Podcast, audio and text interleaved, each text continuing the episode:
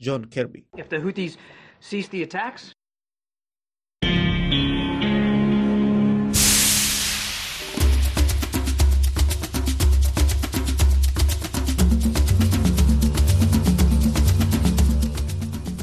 Hii ni idhaa ya Kiswahili ya Sauti ya Amerika, VOA, ikitangaza kutoka jiji kuu la Marekani, Washington DC. Ni saa moja na nusu usiku kwa saa za Afrika Mashariki, sawa na saa kumi na mbili na nusu jioni kule Afrika ya Kati. Hapa Washington DC ni saa tano na nusu asubuhi. Haujambo msikilizaji, popote pale ulipo. Naitwa Mkamiti Kibayasi na mimi jina langu ni Patrick Nduimana. Karibu katika matangazo yetu ya jioni leo Alhamisi, Januari 18 ni mwaka 2024. Matangazo haya yanasikika kupitia redio zetu shirika, ikiwemo Redio Free Africa ambayo inasikika kote nchini Tanzania na eneo zima la maziwa makuu. Tunapatikana pia kupitia Radio Citizen inayosikika kote nchini, nchini Kenya, bila kusahau kwenye mtandao wetu wa VOA Swahili.com. Karibu sana.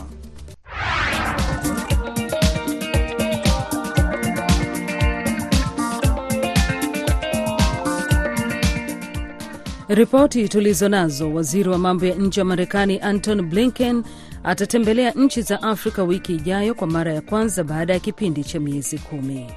Na kwingineko, wanawake nchini Jamhuri ya Demokrasia ya Kongo wanamwomba Rais Chisekedi kuongoza nchi hiyo kwa amani na usalama. Ni baadhi ya vidokezo ambavyo utavisikia ndani ya dakika 30 za matangazo haya ya VOA Swahili, lakini kwanza namkaribisha Patrick Ndwimana anakusomea habari za dunia.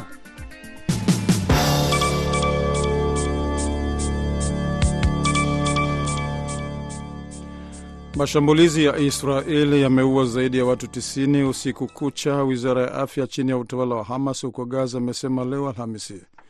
Mashambulizi hayo mapya yamefanyika huku dawa kwa ajili ya mateka wanaoshikiliwa na wanamgambo wa Hamas na msaada mpya kwa raia ukiingia katika eneo la Palestina chini ya makubaliano mapya ya hivi karibuni, Qatar ambaye ni mpatanishi imesema. Wizara ya afya huko Gaza imesema watu 93 waliuawa wakiwemo 16 waliouawa katika shambulio moja kwenye nyumba katika mji wa kusini wa Rafa ambako watu wengi walikimbilia. Shambulio hilo limeua watu 16, miongoni mwao wanawake na watoto, na wengine 20 walijeruhiwa, wizara hiyo imesema. Israel imesema mashambulizi yake yamewalenga wanamgambo wa Hamas kaskazini na kusini mwa ukanda wa Gaza. Jeshi la Israel linasema limeua wanamgambo wa 40 katika eneo la Khan Yunus kusini mwa Gaza na wengine kadhaa waliuawa katika mashambulizi ya anga na ardhini kaskazini mwa ukanda wa Gaza. Wawili kati ya wagombea wakuu wa upinzani kwenye uchaguzi wa Disemba mwaka jana nchini Jamhuri ya Kidemokrasia ya Kongo wameitisha maandamano Jumamosi wakati wa kuapishwa kwa Rais Felix Tshisekedi kuongoza muhula wa pili. Tshisekedi alishinda kwa kishindo uchaguzi wa tarehe 20 Disemba, lakini uchaguzi huo uligubikwa na madai mengi ya udanganyifu, changamoto za kiufundi na kasoro nyingine. Viongozi wawili wa upinzani Martin Fayulu na Moise Katumbi pamoja na wapinzani wengine waliomba uchaguzi mpya, ombi ambalo lilitupiliwa mbali na serikali. Tuna maandamano Januari 20 kwa sababu hatukukubali matokeo. Kulikuwa udanganyifu kila mahali na lazima uchaguzi ubatilishwe, amesema Katumbi katika mkutano na waandishi wa habari kwa njia ya mtandao. Kiongozi wa upinzani nchini Uganda na mgombea wa zamani wa urais Bobi Wine Alhamisi amesema polisi waliizingira nyumba yake na kumuweka chini ya kizuizi cha nyumbani kabla ya maandamano yaliyokuwa yamepangwa kufanyika. Wanasiasa wa upinzani walikuwa wamepanga maandamano dhidi ya barabara mbovu sana nchini Uganda, ambayo ni mwenyeji wa mikutano miwili ya kimataifa katika siku zijazo. Wine, mwanamuziki aliyegeuka kuwa mwanasiasa, amesema polisi na wanajeshi wamemzuia kuondoka nyumbani kwake huko Magere, kaskazini magharibi mwa mji mkuu Kampala. Jeshi na polisi wameizingira nyumba yetu na kutuweka chini ya kizuizi cha nyumbani, lakini maandamano yameendelea, kiongozi huyo wa chama cha National Unity Platform NUP alisema kwenye mitandao yake rasmi ya kijamii. Wine ambaye jina lake la kweli ni Robert Chagulanyi alishindana na rais mkongwe Yoweri Museveni kwenye uchaguzi wa mwaka 2021 akiomba kumalizika kwa utawala wa kimabavu wa Museveni. Mgombea wa zamani wa urais Kiza Besije wa chama cha upinzani cha Forum for Democratic Change amesema leo kuwa yeye pia hakuruhusiwa kuondoka nyumbani kwake. Waziri wa mambo ya nje wa Marekani Antony Blinken atatembelea nchi za Afrika wiki ijayo kwa mara ya kwanza baada ya kipindi cha miezi kumi, wizara ya mambo ya nje ilitangaza leo kwa lengo la kukabiliana na ushawishi wa Rusia na China katika bara hilo la Afrika. Mwenzangu Mkamiti Kibayasi anakusomea ripoti kamili. Baada ya ziara nne za harakati nyingi huko Mashariki ya Kati tangu vita vilipozuka hapo Oktoba 7 kati ya Israel na Hamas, Blinken ataelekea Afrika na kuzuru Cape Verde, Ivory Coast kuanzia Jumatatu, Nigeria pamoja na Angola. Blinken atazungumzia kuhusu ukuaji wa kiuchumi na namna ya kuimarisha ushirikiano wa usalama kulingana na thamani za pamoja kama vile kuheshimu haki za binadamu, kuhamasisha demokrasia na kuongeza utawala wa sheria.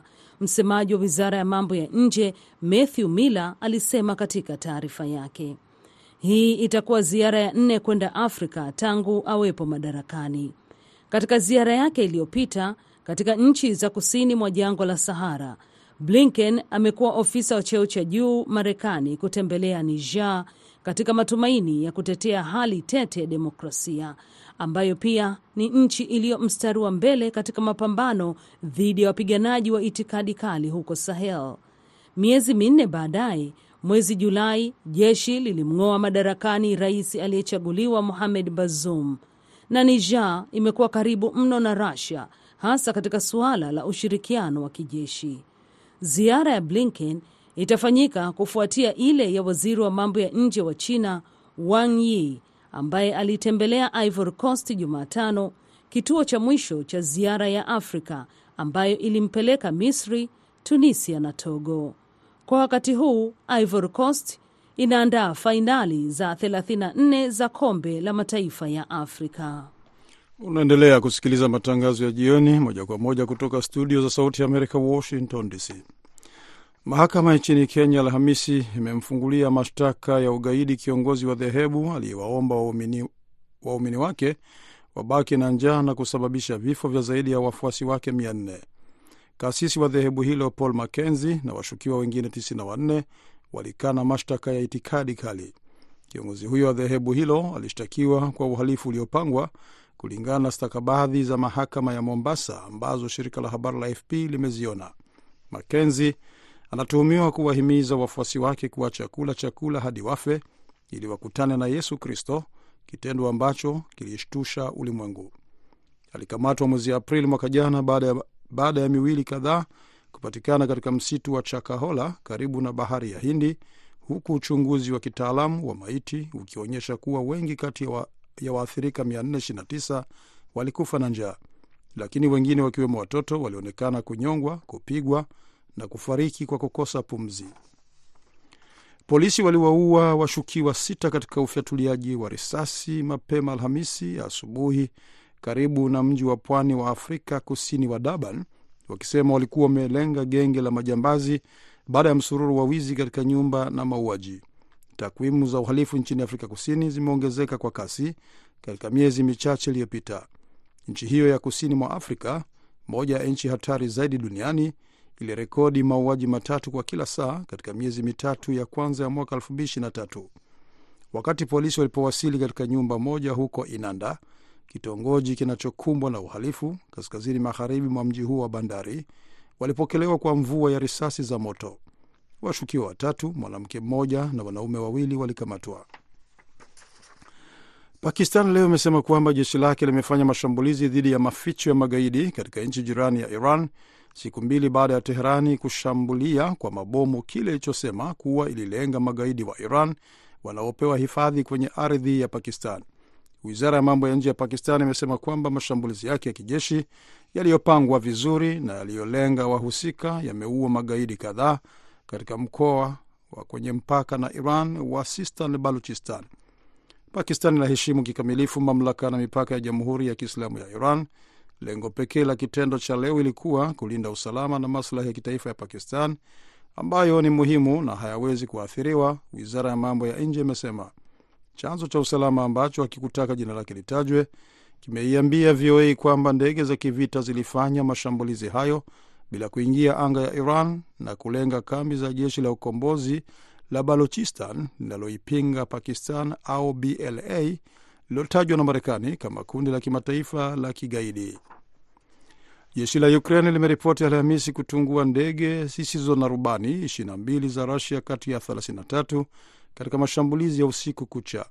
Ndege hizo zilizokuwa na rubani zilikuwa zimeelekezwa kaskazini na kusini mwa Ukraine, ikiwemo mikoa ya Sumi, Kherson na Dnipropetrovsk.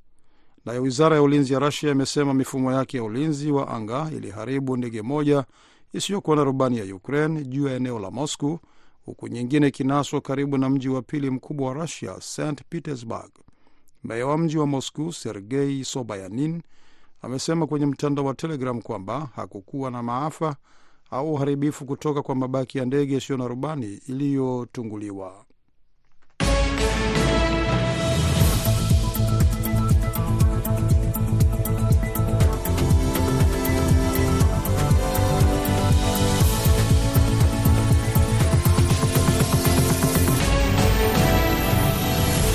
Unaendelea kusikiliza matangazo ya Sauti ya Amerika kutoka hapa Washington DC. Siku mbili baada ya maafisa wa tume ya uchaguzi ya Komoro Seni kumtangaza Rais Azali Asumani mshindi wa uchaguzi wa urais, makundi ya vijana yamekuwa yakipambana na maafisa wa polisi pamoja na jeshi katika mitaa ya mji mkuu wa Moroni na miji mingine mikubwa ya visiwa hivyo. Uharibifu mkubwa umefanyika katika mji mkuu na upinzani umetoa wito wa maandamano makubwa kesho siku ya Ijumaa. Abdu Shakur Abod anaisoma ripoti ifuatayo.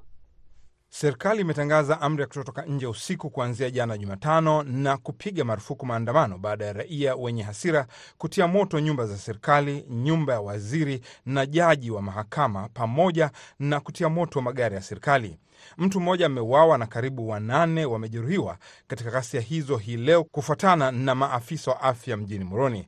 Mahmud Abud, balozi wa zamani wa Komoro nchini China, anasema hali imekuwa tulivu katika maeneo mengi kutokana na mvua nyingi, lakini hali ni ya wasiwasi kote nchini. Kwa hivi sasa, yani maandamano yalianza kutoka jana baada ya kamiti kuu ya uchaguzi kutoa kutoa results ya uchaguzi. Kwa hivyo jana maandamano yakaanza, lakini hivi leo hali imekuwa shwari kidogo pa outside Moroni, lakini Moroni mpaka hivi sasa kuna kuna pahala ambapo watu wame wamefunga njia, lakini Wakati wa maandamano ya asubuhi, vijana wamefunga barabara na mitaa yote ya Moroni na kuwatupia mawe polisi, wakati maafisa wa usalama walikuwa wakiwafyatulia mabomu ya kutoa machozi. Katika tukio moja, inaripotiwa kwamba kufuatia kufungwa kwa njia zote mjini Moroni, wafuatiliaji wa uchaguzi wa kimataifa walilazimika kusafirishwa kwa boti hadi uwanja wa ndege wa kimataifa nje ya mji mkuu huko Hahaya. Upinzani wa Komoro umepinga matokeo yanayompatia ushindi Rais Azali na wanasema wataendelea kuitisha maandamano hadi matokeo hayo yamefutuliwa mbali. Wagombea watano wa upinzani wanaopinga wagombea watano wa upinzani walioshiriki katika uchaguzi wanaopinga matokeo yaliyotolewa wametangaza punde siku ya malalamiko kesho baada ya sala ya Ijumaa ili kupinga ushindi usiokubalika wa Azali na utawala wake. Hata hivyo, hivi sasa ni vigumu kusema vipi hali itavyoendelea. Wachambuzi wanasema hali ni tete na ni mara ya kwanza katika historia ya Komoro baada ya uchaguzi kushuhudia ghasia namna hii. Wananchi wa Komoro wamesema kabla ya uchaguzi na hivi sasa wanataka mabadiliko, wanataka mageuzi kutokana na hali nzito ya maisha na jinsi Azali ameendesha utawala wake kwa mihula mitatu kwamba wanahisi ulaji rushwa umekithiri na upendeleo umezidi kuitia nanga katika visiwa vya Komoro.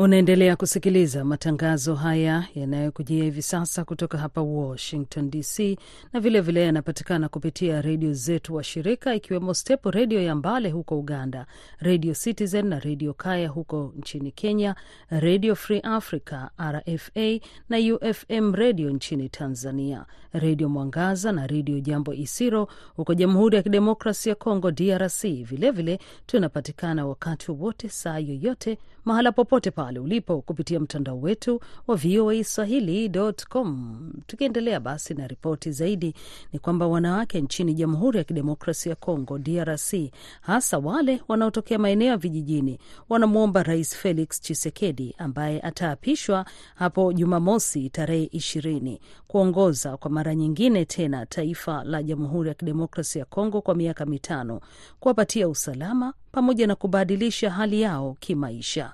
Ripoti hii imeandaliwa na mwandishi wetu Austeri Malivika kutoka Goma. Esperasi Masika Wakula ni mkulima na mwenye mgahawa wa chakula kutoka mashambani katika mji wa kibiashara wa Butembo unaopatikana Kivu Kaskazini. Aomba Felix Chisekedi kuwapa amani na usalama pamoja na kuwalinda wanawake katika kazi zao. Rais Chisekedi tunamwomba tuna kwanza anje tuletea salama, sasa tuletea salama na kila kitu chote kitazipeleka sawasawa. Wamama wa Butembo kuhusu kazi ilifo Kisekedi anatutengenezea sio wamama kazi, wamama waweze kutumika kazi huru bila mashaka yoyote, bila tatizo fulani. Msimamo huo ukiwa wa wanawake wengi wa vijijini, vitongoji na hata katika miji mikubwa mikubwa. Kahambu Kangiti kutoka Makoveve yuko katika mji wa Butembo akiuza viazi mbatata. Basi Chisekedi mwenye hasa pita, Mungu asasaidia, niko na pita. Cha muhimu kweli, ashatufundisha watoto bora, njoo aongeze na chenye chiko pale, aende mpori aangalie vya kutokea mpori kama kuko namuna gani juu fujo ikeisha mupori na vichakula vikisha komala vikishafika pa Botembo pale tutakuwa na tunakuwa bie na, na vita na krize na itaisha. Waendesha pikipiki wakiwa waathirika wa ukosefu wa usalama Beni, Kivu Kaskazini pamoja na Ituri, wakiomba usalama wao uhakikishwe baada ya uchaguzi uliopita tarehe ishirini iliyopita. Ilifaa namaliza masakre mi natoka Bunia, mi napita komanda ta 19 18 20 0 ilifaa nisikutanie bandia ananibania mubarabara ile nje nye. Tunaomba Chisekedi atoshe ile mabandi mubarabara, tukuwe na amani kabisa. Chisekedi alipata kura nyingi eneo linalokumbwa na ukosefu wa usalama, wakaazi wakichukulia kuwa ni mmoja wa wazalendo ambaye aweza kubadilisha hali ya mambo, akisema Mowavingi Vasol, Vasolene Bodwe mzee katika mji wa Butembo. Jinyi tunamungoya kuni security, hakuna vitu vya mingi piske tuko na mashamba yetu tuko na mashamba, watu viko na makazi zavo za commerce viko naendelea mbele. Me l'essentiel watu warudie kwanza kupori, waende kulima komsa, watu watoke mu madifikulte ya kutafuta chakula na vitu vingine na benye banafanya evangelization nabo batafanya evangelization sa probleme, bataevangelize na morale ya batu itapanda. Wakazi wa Ruchuru, eneo linalodhibitiwa na waasi wa M23, wakiwa na wasiwasi kuhusu hatua ya M23 kuomba vijana kuingia katika uasi wao kupambana na serikali yake Felix Tshisekedi. Oser Malivika, Sauti ya Amerika, Goma.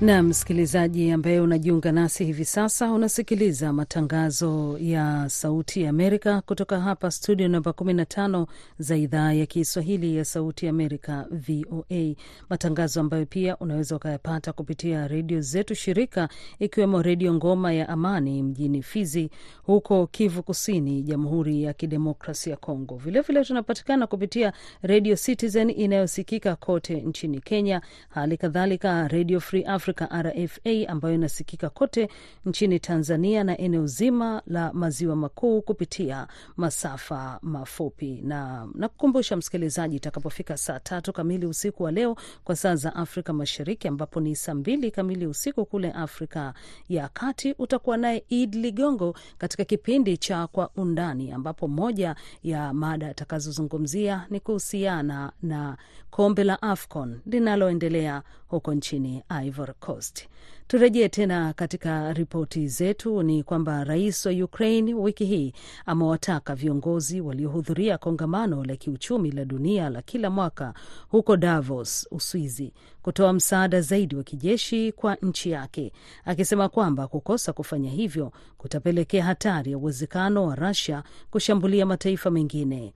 Mwandishi wa VOA Henry Ridgewell anaripoti kutoka Kiev kwamba inahofia kwamba vita kati ya Russia na Ukraine vinaondoka kwenye vipaumbele vya ajenda ya kimataifa. BMJ Mridhi anaielezea ripoti hii.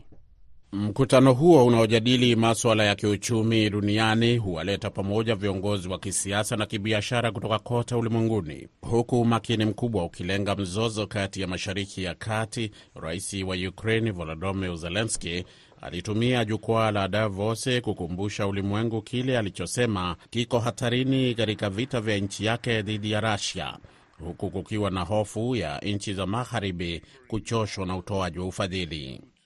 If anyone thinks this is only about us, this is only about Ukraine, Ikiwa mtu yoyote anafikiria kuwa hii itatuhusu sisi tu, hii ni juu ya Ukraine tu, kimsingi wamekosea. Maelekezo yanayowezekana na hata ratiba ya uvamizi mpya wa Russia kulenga nchi zingine inakuwa dhahiri zaidi na zaidi, na ikiwa ni lazima kupigana kwa pamoja dhidi ya Russia Putin katika miaka ijayo, je, si ni heri kumkomesha yeye na vita vyake, wakati wanaume na wanawake wetu mashujaa tayari wanafanya hivyo? while our brave men and women are already doing it. Moscow haikujibu mara moja maoni ya Zelensky, huku Rasia ikiwekeza kwa kiasi kikubwa katika kuvipatia silaha vikosi vyake. Kievu inasema inahitaji haraka silaha mpya. Wanachama wa Republican katika bunge la Marekani wanazuia mswada wa matumizi ya dharura unaojumuisha karibu dola bilioni 50 za msaada wa kiusalama kwa Ukraine. Katika mkutano na Zelenski mjini Davos Jumanne, waziri wa mambo ya nje wa Marekani Antony Blinken alisema uungwaji mkono wa nchi yake ni wa kudumu. Tuna dhamira ya kuongeza msaada wetu nchini Ukraine na tunashirikiana kwa karibu sana na bunge ili kufanya hivyo. Wakati huo huo, Hungary inazuia msaada wa dola bilioni 54 za Marekani wa Umoja wa Ulaya kwa Ukraine. Rais wa Tume ya Umoja wa Ulaya alisema jumuiya hiyo huenda ikazuia kura ya Hungary katika mkutano wa kilele mwezi ujao. Huku Umoja wa Nchi za Magharibi ukionekana kuyumba, Latvia, mshirika wa karibu wa Ukraine, ilisema ni wakati wa kubadilisha matamshi. We always hear that we are going to support Ukraine. Huwa tunasikia kila wakati kwamba tutaiunga mkono Ukraine lolote liwalo. Nadhani ni lazima tubadilishe matamshi hayo na kusema tutaiunga mkono Ukraine hadi ipate ushindi. Sio washirika wote wa Ukraini walio tayari kukumbatia maneno hayo. Akikabiliwa na kusitasita huko na hadhira ya Davos iliyokengeushwa na mizozo mingi, Zelenski alikuwa na ujumbe mmoja ulio wazi: Rusia inasalia kuwa tishio kubwa kwa amani ya Ulaya na ulimwengu. BMJ Mridhi, Sauti ya Amerika.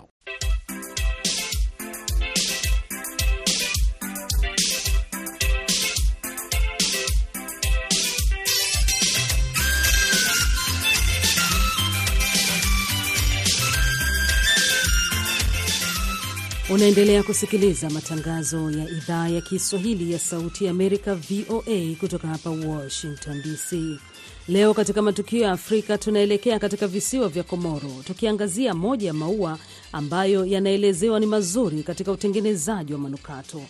Unapofurahia manukato, huenda usifahamu kwamba moja ya vitu vinavyotumika katika utengenezaji wa hayo manukato ni kutoka katika visiwa vya Komoro kwenye bahari ya Hindi ni mafuta ya langilangi langi, na wale wanaopanda maua haya mafuta hayo wanadai kiasi kikubwa cha faida. Khadija Riami anasoma ripoti hii kutoka kwa mwandishi wetu huko Komoro. Visiwa vya Komoro ni nyumbani kwa harufu nzuri, lakini yale yenye thamani kubwa sana ni mafuta nadra ya langilangi ambayo hutumiwa katika majina makubwa ya manukato. Mahmud Abud ni mmoja wa watengenezaji wengi wa manukato katika eneo hilo.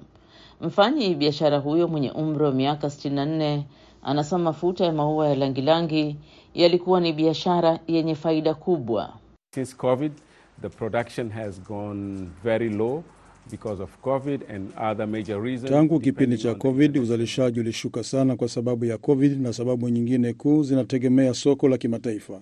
Uchumi unaodorora wa Komoro unategemea kwa kiasi kikubwa sana biashara ya uvuvi na ndizi, wakati sekta ya utalii bado haijaguswa. Watu huko Komoro wana matumaini kwa Rais Azali Asumani ambaye alichaguliwa tena wiki hii atafanya mengi zaidi kukuza uchumi wa visiwa hivyo. Mariama Ali Abduku ni mama mwenye umri wa miaka 47 mwenye watoto watano na ana haya ya kusema. Tunataka elimu nzuri na kuboresha uchumi. Tunatarajia rais mpya atafanya hivyo. Ili kukuza utajiri wao na wa nchi, watengenezaji mafuta wanapendekeza fursa nzuri katika kuyaweka mafuta hayo kwenye soko la kimataifa.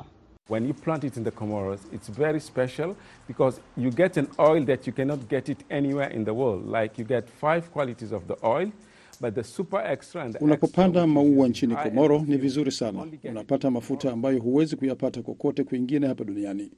Unapata aina tano za mafuta, lakini mazuri yenye ubora wa juu sana, ambayo ni mazuri kwa manukato na yanapatikana Komoro peke yake. Benki ya Dunia inasema wazalishaji mafuta wanaingiza dola milioni ishirini katika uchumi wa Komoro, lakini manukato yenye majina makubwa kama Chanel na mengine huwa na faida kubwa kutokana na mafuta hayo. Mahmud Abud anaongeza thamani zaidi kwa mafuta yake kwa kuyaboresha katika manukato ambayo yanauzwa Dubai, hivyo kuyafanya maua na utengenezaji wa mafuta kuwa wa thamani kubwa. If you make the perfume and the people will understand that this is a product which is coming from the Comoros, main, many people will come and buy directly Kama ukitengeneza manukato na watu wataelewa kwamba hii ni bidhaa ambayo inakuja kutoka Komoro, watu wengi watakuja na kununua moja kwa moja badala ya kununua kutoka kwa wafanyabiashara kwingineko huko nchini Ufaransa. Utengenezaji mafuta ya langilangi nchini Komoro unaleta matumaini kuwa yanaweza kutumiwa kama thamani iliyofichwa katika kazi yao kuleta mguso wa hali ya juu na mustakbali wa kunusa katika kikundi cha mbali katika kisiwa hicho. Khadija Riami, VOA, Washington.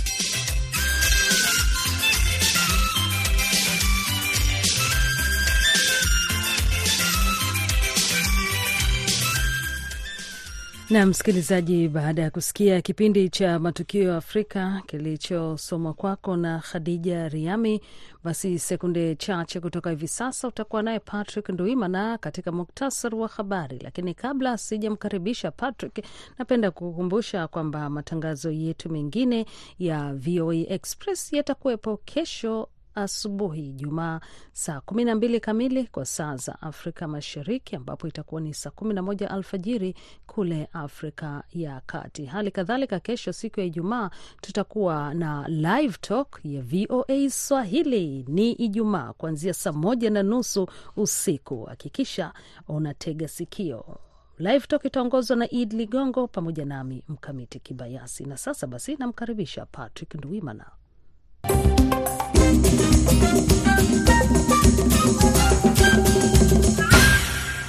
Mashambulizi ya Israeli yameua zaidi ya watu 90 usiku kucha, wizara ya afya chini ya utawala wa Hamas huko Gaza imesema Alhamisi. Mashambulizi hayo mapya yamefanyika huku dawa kwa ajili ya mateka wanaoshikiliwa na wanamgambo wa Hamas na msaada mpya kwa raia ukiingia katika eneo la Palestina chini ya makubaliano mapya ya hivi karibuni, Qatar ambaye ni mpatanishi imesema. Wawili kati ya wagombea wakuu wa upinzani kwenye uchaguzi wa Disemba mwaka jana nchini Jamhuri ya Demokrasia ya Kongo wameitisha maandamano Jumamosi wakati wa kuapishwa kwa Rais Felix Chisekedi kuongoza muhula wa pili. Chisekedi alishinda kwa kishindo uchaguzi wa tarehe 20 Disemba, lakini uchaguzi huo uligubikwa na madai mengi ya udanganyifu, changamoto za kiufundi na kasoro nyingine. Kiongozi wa upinzani nchini Uganda na mgombea wa zamani wa urais Bobi Wine leo amesema polisi waliizingira nyumba yake na kumuweka chini ya kizuizi cha nyumbani kabla ya maandamano yaliyokuwa yamepangwa kufanyika. Wanasiasa wa upinzani walikuwa wamepanga maandamano dhidi ya barabara mbovu sana nchini Uganda, ambayo ni mwenyeji wa mikutano miwili ya kimataifa katika siku zijazo. Mpaka hapa ndio tunakamilisha matangazo yetu kutoka studio namba 15 za idhaa ya Kiswahili ya Sauti ya Amerika, VOA. Mwongozaji wa matangazo ni Aida Isa na fundi mitambo ni Colinius. Hapa naitwa Mkamiti Kibayasi, nimeshirikiana na Patrick Nduimana. Tunakutakia Jioni njema popote pale ulipo.